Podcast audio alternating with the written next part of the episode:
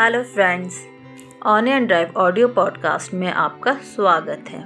आज मैं आपके लिए लेकर आई हूँ एक कहानी, जिसका शीर्षक है पीतल का लोटा।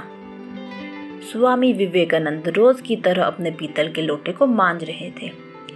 काफ़ी देर तक लोटा मारने के बाद जब वो उठे तो उनके एक शिष्य ने सवाल किया कि रोज़ रोज़ इतनी देर तक इस लोटे को मारने की क्या ज़रूरत है? सप्ताह में एक बार मांझ ले या ज़्यादा से ज़्यादा तीन बार। बाकी दिनों में तो इसे पानी से सिर्फ़ खंगाल कर काम चलाया जा सकता है। इससे इसकी चमक बहुत फीकी तो नहीं होगी, विवेकानंद ने कहा। बात तो सही ही कहते हो। रोज़ रोज़ पाँच दस मिनट इसमें बर्बाद ही होते हैं। उसके बाद उन्होंने नहीं मांझा। कुछ ही दिनों में उस लोटे की चमक फीकी पड़ने लगी। सप्ताह भर बाद विवेकानंद ने उस शिष्य को बुलाया और कहा कि मैंने इसे रोज़ मांझना छोड़ दिया। अब आज फुर्सत में हो तो इस लोटे को साफ़ कर दो। शिष्य ने हामी भरी और कुएँ पे ले जाकर मूंछ से लोटे को मायना शुरू कर दिया।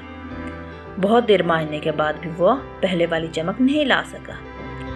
फिर और मांझा, तब जाकर लोटा कुछ चमका। विवेकानंद मुस्कुराए और बोले, इस लोटे से सीखो। जब तक इसे रोज मांझा जाता रहा यह रोज चमकता रहा। तुमको इसकी रोज की चमक एक सी लगती होगी।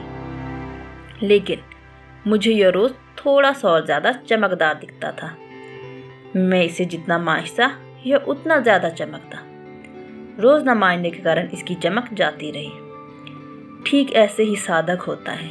अगर वो रोज़ मन को साफ़ न करे तो मन संसारी विचारों से अपनी चमक खो देता है।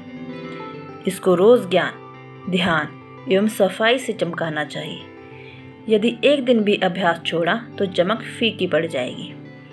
इसलिए अगर स्वयं को मज़बूत स्तंभ देना चाहते हो तो रोज़ाना अभ्यास करो। तभी इस लोटे की तरह चमक कर समाज में ज्ञान की, परमात्मा की रोशनी बिखेरोगे। धन्यवाद।